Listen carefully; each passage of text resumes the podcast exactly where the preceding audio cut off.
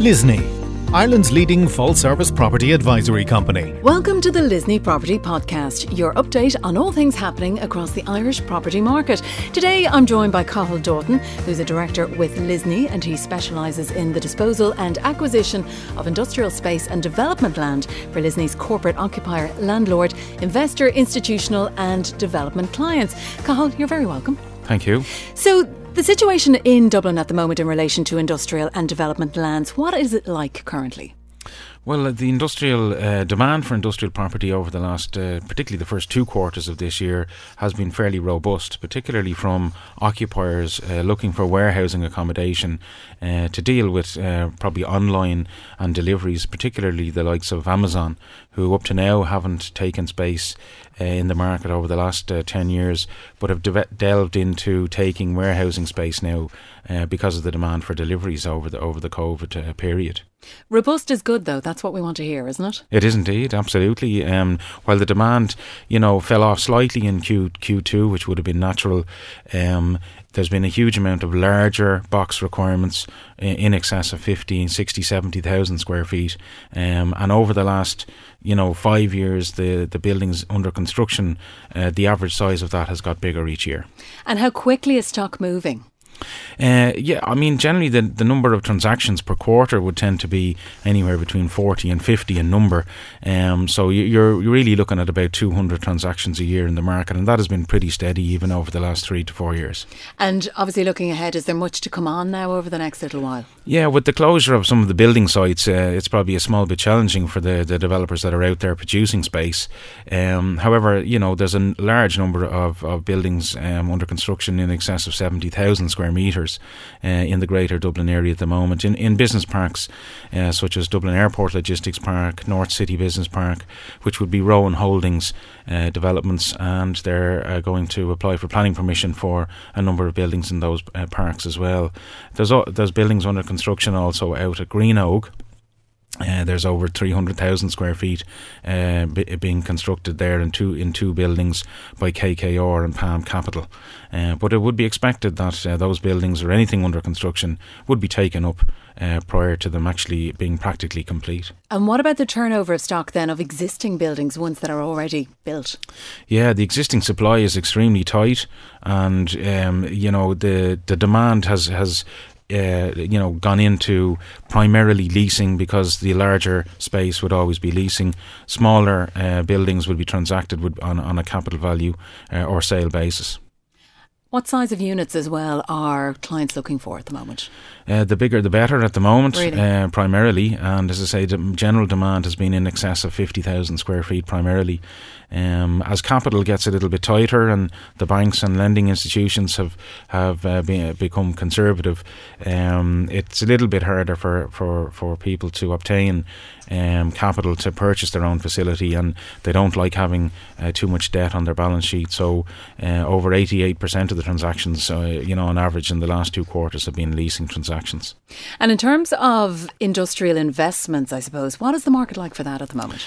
Yeah, it's very hot. Uh, there's been a a big flight, uh, obviously, from uh, other asset classes, uh, from retail, offices, leisure. They've all um, headed into the logistics and investment market, and that's been seen with a large number of huge transactions throughout Europe and also in the UK in, log- in logistics sales. So there's a number of large funds in that market who are very active at the moment, such as M7 Real Estate, Arrow Capital, uh, Core Industrial REIT, Bartra, uh, a lot of those large funds uh, are all seeking uh, industrial investments to to um, increase their percentage uh, within their portfolio.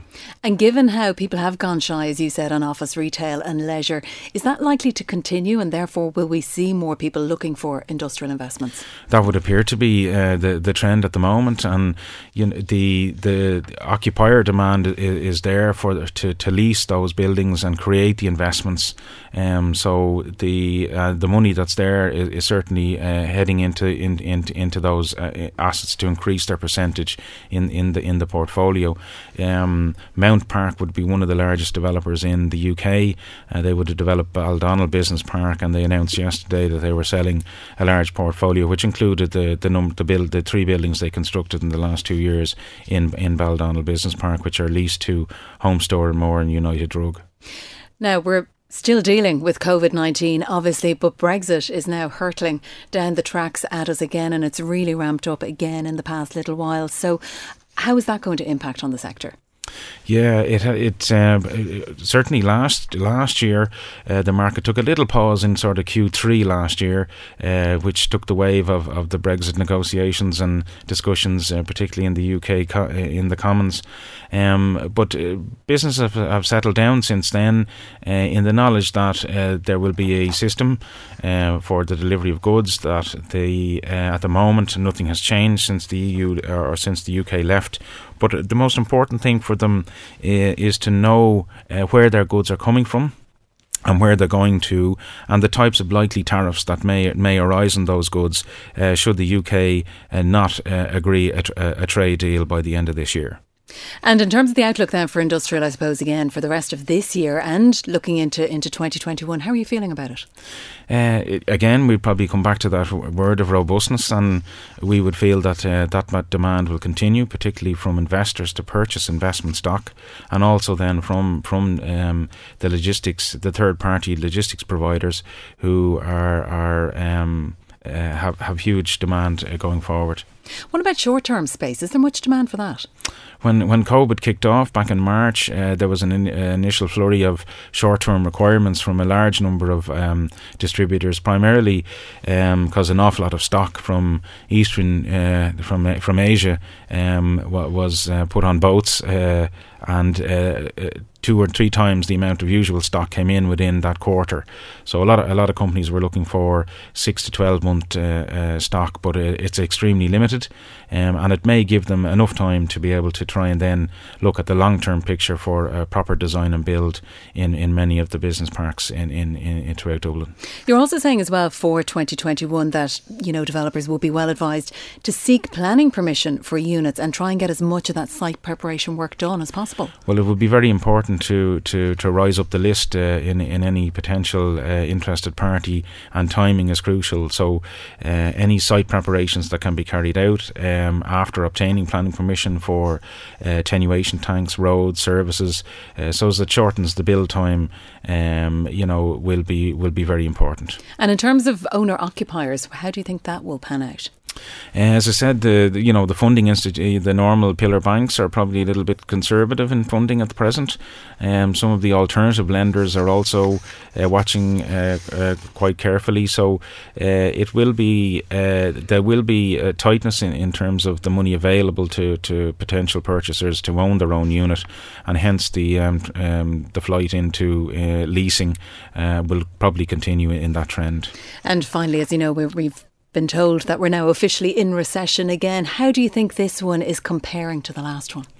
I suppose in, in the last recession, uh, there wasn't capital. Uh, it was the banks uh, that um, had had no capital.